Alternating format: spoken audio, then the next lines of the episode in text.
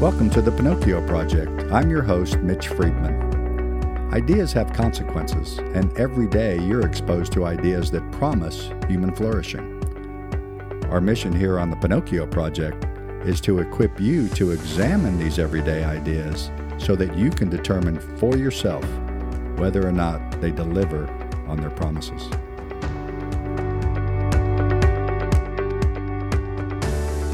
Welcome to the Pinocchio Project. Your host, as always, Mitch Friedman, joined, as always, by Jeff Olson. Uh, another election uh, cycle is upon us, y'all. It's called the midterms. Uh, there's uh, local, state, and national elections. Uh, you probably know that at some level, either by broad exposure that comes into your, your audio gateway, your ears uh, from remote places, or you're tuned in a little more. You're actually interested in what's going on. I hope you're interested. If you're a follower of Jesus Christ, you have a unique privilege. Uh, but I've titled this episode as we approach the midterm elections Vote Not the Party. Vote Not the Party and you know we we all have to register to vote and claim an affiliation uh, with a party. And you know broadly, a platform for a party can hold uh, ideas about human flourishing that uh, can be more conducive to uh, biblical expression than other parties' platforms. So I'm not I'm not saying that that party platforms shouldn't be considered. They most certainly should. Uh, but uh, every cycle, every election cycle, there are elements of representation within every party that are more or less individually as candidates attuned to what we would ascribe to as biblical values uh, relevant to human flourishing.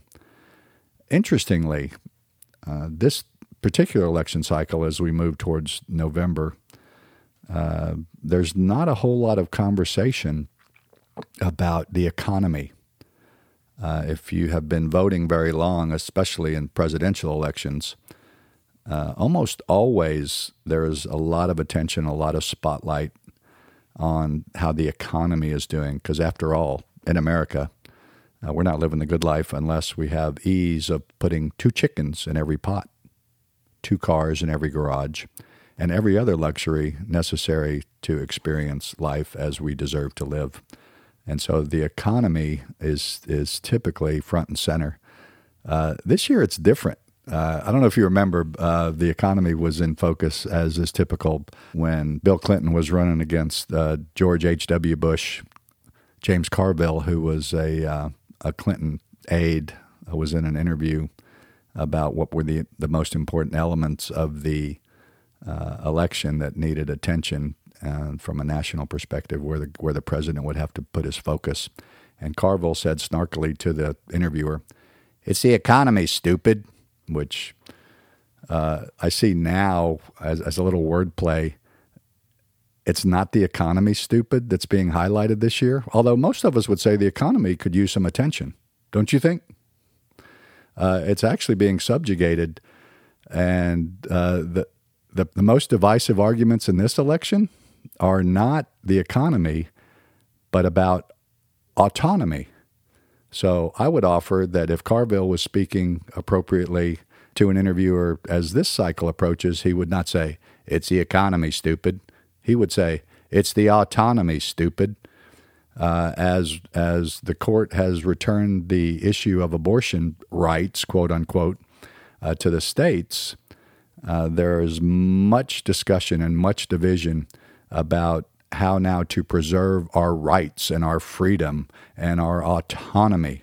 Uh, and that's actually uh, the, the most popular speaking point for one party who is trying to ensure their maintenance of their stronghold in a voting posture in the, uh, the, the House and the Senate.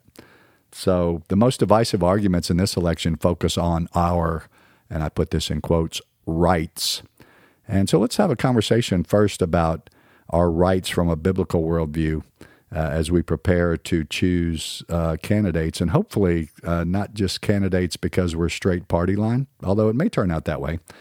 Uh, but we we still need to do the hard work.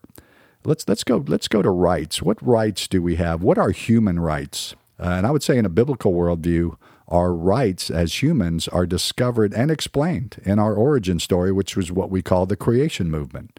And so, in, in the creation movement, in the biblical text, Genesis 1 and 2, uh, God, God unveils to us as creator uh, the the rights we have as his creatures, and and he explains what it means to be human, and the you know the categories that we discuss every time we talk about our origin story or the creation story are really foundational. They are the headwaters of of the of God's definition of reality as He has created all things and positioned us to to prosper and to flourish uh, prosper in the right way as uh, flourishing agents bearing his image. And so when we talk about rights uh, as Christians, uh, we're talking about pre political rights. These are rights given to us uh, all as human beings, as image bearers. And, and the best kind of politics uh, will hold those values that were given to us in a pre-political way that were that were granted to us in the creation narrative and are true for all human beings in all times. And so the, the creation narrative, as you recall, and we talk about this quite often, because it needs to be talked about, it needs to be uh, it needs to be held and refreshed, and, and, we need to remind ourselves regularly when we're making decisions, uh, even the smallest decisions in policy, or we're voting for candidates. Uh, we need to be reminded of these rights for all humans that God has given us pre-politically, before the law, uh, before political constructs. So, what does it mean, to be human, and what rights do we have uh, as image bearers of God? The first is to recognize that we are all made in His image, and we have distinct capacity among all the creatures. Uh, we are, as God's image bearers, as human beings, uh, we are we are granted uh, certain rights to express ourselves in ways that God expresses Himself, uh, in, including the intelligence, including a need to be relational, in, including a, a need to create culture and to uh, see things in their proper orientation and to flourish. Uh, so, the, the first reality of, of, of what it means to be human is that we now have rights attendant to bearing God's image, which is our distinct capacity. Um, the the the next move we make in understanding what it means to be human is our design. Uh, we've been created with specific equipment uh, in order to bear God's image and create culture and create civilization and fulfill uh, what what God has required or God requires of us as His image bearers. So, uh, in His image, we've been spec- we've been given specific design, which leads right to our purpose our purpose now that in our design we integrate with other image bearers with other specific equipping. Now, if you think I'm being cryptic, maybe I'll just I'll just say it plainly. A male and a female are, each have different equipment in order to populate the earth, to form and fill the earth with other image bearers. Uh, so that culture can be populated with image bearers and generations can be now propagated or perpetuated through the the expression of male and female coming together as one flesh. So our, our purpose is to be integrated with other specific equipping uh, that's been given to other image bearers, and and a male and a male cannot fulfill that purpose, nor can a female and a female. And so the the kind of the final set of rights and responsibilities that we've been given pre-politically in our in our origin story is uh, is the reality of mandates that, and responsibilities that God has given us. We are co creators with the Creator. Uh, he created everything ex nihilo out of nothing. We now create with all the, all the good resources and, and the, the, the natural capacities that God has built in uh, to His great creation. So, what it means to be human and attendant to our rights is we have the right to live into and out of being made in the image of God. We now have the right to to by our specific design and the equipment we've been given be integrated with other specific specifically equipped image bearers for the purpose of fulfilling our responsibilities and that is that is the that is the capacity and those are the rights that we have and those are the expectations that God has that we will use all of these four characteristics in his image by design on purpose with responsibilities we now enjoy what it means to live intimately with God and to be co creators uh, with Him as well. So those are our rights, and we would say that some that, that some or most of this conversation would fall under the definition of, of a natural right, which is also something pre-law. So a natural right, when expressed, cannot violate the natural rights of another person. It, it can't interfere with the enjoyment of their natural rights. And, and any policy, uh, any politics, any construct, or any idea that promises human flourishing but does not grant equal natural rights across to all image bearers is is not to be enacted even though in the fall we know that many of those ideas have been enacted and continue to be enacted to the anti-flourishing the degradation and the destruction of other image bearers so uh, the focus again uh, on on this election cycle is rights. Like, I have freedom. You can't take these things away from me. And the states will be fighting about some of these particular rights in this election cycle and electing candidates that promise a maintenance of freedoms that may or may not be freedoms across the board for other image bearers. So, this is where your responsibility comes in to evaluate not just on a straight party line, but evaluate what it means to choose a candidate that best expresses the natural rights given to us in our origin story. So when when we say we have all these rights uh, as image bearers, um, one thing I need to add is that we are all under the Creator's authority here as creators of family, culture, civilization. And you know what we saw in our origin story in Genesis one and two uh, was that God gave us this great huge playground uh, with with rights to enjoy it, with just uh, one prohibition, and the the violation of that prohibition in Genesis three uh, became our wheels off event that now took us into what we know as the fall, and we're still living under the curse of being now image bearers who have our image defaced but not erased. The good news is that after the fall in Jesus Christ, we now have been declared made right. We are declared righteous. And we are also, having been declared righteous, as cultural agents, as people who live in time and space, uh, in places uh, that, that have governments, that we are also commanded to become the righteousness of God, making righteous or putting right that which is unrighteous. So in the fall, what was righteous was corrupted and made unrighteous. And I needed a remedy. And that remedy, that redemption comes through Jesus Christ. And what he has done in me and through me and for me, he has now given me back my humanity as I first experienced it in the garden with the responsibility to maintain the integrity of the commands that were first given in the garden to form and fill the earth, to understand what it means to use my specific equipment with, other image bearers' equipment so that culture can be created, civilization can be created, and flourishing can be the result. And so I know that's a whole lot, but if, if you are in this culture, if you are in a voting culture, you've been given a responsibility and a privilege in the, in the political sense to become the righteousness of God and making decisions based on who will put right or make righteous what is not right and currently unrighteous. So, in order to put things right, I must be clear on what's not right in this in this cycle. Uh, what, what's what's not right in in the cultural landscape that's been actually uh, declared right by policy and made legal when it is patently unrighteous and should be not legal. And some of this stuff is sort of the horse is already out of the barn our realities, but that doesn't mean the horse can't find his way back in the barn with our voice and our assistance. So here's my proposition as to a Christian agent of righteousness and the gift we've been given of political participation. In every election cycle, we are responsible to vote the person or the candidate and not the party. Now, again, platforms can be more or less biblically attuned with biblical values as to what it means to be human.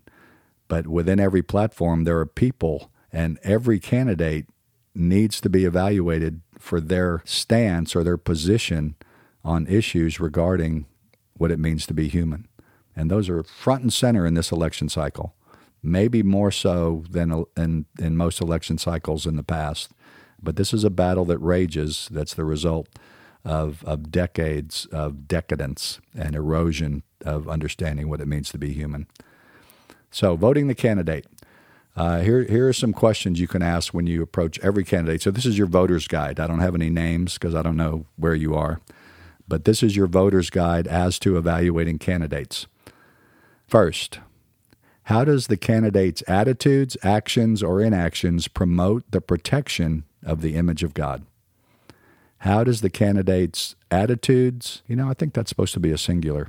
How do the candidate's attitudes, actions, or inactions promote the protection of the image of God? Sorry, my, my grammar nerd came out. So let me get back to the main point. I must evaluate the candidate's attitudes, actions, or inactions and whether or not they promote the protection of the image of God. Uh, so that includes a position on the abortion issue. Uh, that includes a position. Uh, let me just let me just pause. When I say abortion, some of y'all just black out. Uh, so let me tie it directly to the creation narrative and what it means to be made in the image of God. When we say every human being is made in the image of God, we have to include the preborn. The preborn at every stage, starting with the spark of life, is someone made in the image of God. That is a person. Politics has co opted all kinds of messaging and bad science uh, particular candidates and platforms insist that this is not a person. That is absolute, uh, what I would call, uh, uh I can't even say it on on the microphone, can I? That is absolute. Uh, if you look at, at good science, you'll see that this is an, a, a person at the spark of life. So, what is this candidate's attitude on the protection of the unborn? What is this candidate's position on the ref, on the redefinition of God's specific design and equipping for the image bearer? Uh, this this may not make much sense to you uh, unless you've seen and heard and been influenced by the uh, the transgender debate.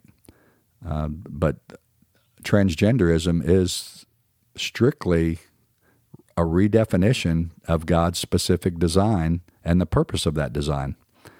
Uh, so then, as follows the, the redefinition of specific design. What's the candidate's position on the mutilation of specific design? Uh, because when we allow redefinition of an image bearer's basic design and equipping, then what follows is a supposed right to mutilate out of that image bearer the specific design and equipment to align with what that poor image bearer has decided he or she actually is as to gender and identity. It's the worst kind of deception, y'all, especially when inflicted on young people, and and it's inflicted younger and younger. So uh, finally, in this in this question on promoting the protection of the image of God, what is this candidate's position on assisted suicide? On what, what we know as euthanasia? Uh, and more and more, uh, well, I don't want to even. I, will save this for another one. Uh, the, the connection between redefining design and mutilating design and the explosion. I guess I'm actually talking about it now. There is a one to one correlation with our insistence in this culture that young people can redefine their design and then mutilate their design. There's a direct correlation between redefinition, mutilation, and the explosion in suicide among our young people. There is a direct correlation. And when we have a voice in policymaking and candidate choosing, we must focus in on these kinds of questions. And let me just say before I move on that if a candidate is silent or has no stated position, uh, then that silence is actually telling. Secondly, voting the candidate how does a candidate's attitudes, actions, or inactions promote God's design and purpose for his image bearers? Uh, this is this is related to our first question of protection of the image of God, but it's different in the sense of uh, how culture is built. Therefore, uh, the question is, what is a candidate's position on how marriage and family is defined? Uh, marriage and family are both pre political formed in Genesis chapters 1 and 2 before politics and before law and the expectation for a male and female designed in God's image is that they are the hub of a flourishing culture and society. So any redefinition of that actually is a degrading of design and purpose for God's image bearers. So what's this also what is this candidate's position on the expansion or reduction of sexualized culture? Uh, unfortunately, the First Amendment and freedom of speech has been broadened because of unrighteous attitudes to include all kind of pornography to include all kind of sex acts depicted in stuff coming through your screen at all hours of the day that, that corrupts for young people and for for adults as well. Uh, the sacred union of a man and a woman together for a lifetime. And also, as to God's design and purpose for His image bearers, uh, this is something you probably don't think of very often. Uh, but but work is actually a good thing. Work is is pre-fall our, our first parents, Adam and Eve, were given responsibilities to tend a eager to flourish garden, but they were given the responsibility to work. So all work has dignity, and an image bearer who is coddled uh, and and could work but won't, and and that that decision not to work, and I would call that laziness. I'm getting strong here. That laziness and apathy, which lives in us all, if allowed and if, if cultivated, cultivated and then empowered by welfare, uh, that is almost a guarantee of an eroding economic base, an eroding moral base, and a slide into a state far worse than what it means to have to get up and go to work every day. Work has dignity. We are made to work. We are co creators with God, and that means we cultivate through work all areas of economic life. So, once again, silence or no stated position on any of these policy matters uh, is probably telling as well. So, that's what I want to, uh, to encourage you today. I hope it was a bit encouraging that we first have a, a beautiful responsibility and a privilege never before experienced in any civilization in world history. That, that we have a we have a firm uh, voice through our vote and we have the, the responsibility to choose candidates, uh, not just parties, but candidates, regardless of what a party platform might be. But as I close, I want to remind us that the redemption question, what can be done to fix the world's problems, will never be answered strictly by the state. And to put state in the position of savior is to, at the presidential level, insist that salvation will come on Air Force One. That is never going to appropriate the needed flourishing lifestyle uh, in a, each individual life, home, neighborhood, city, state, or the country at large.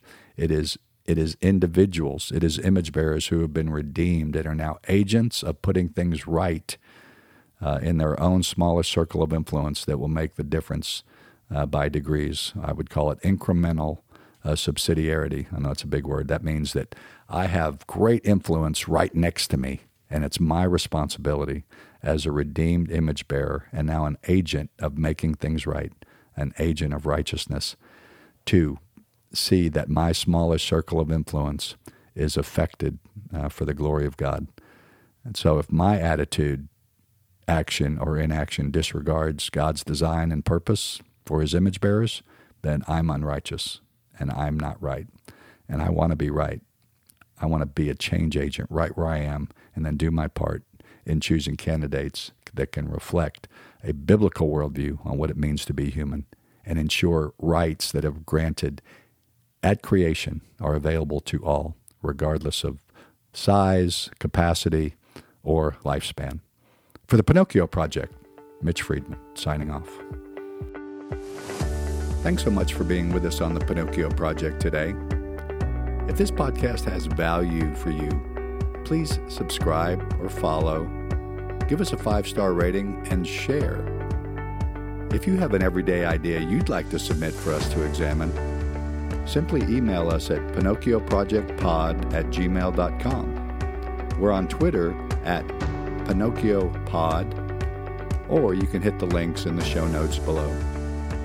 Thanks again for listening, and remember, your everyday ideas have significant consequences.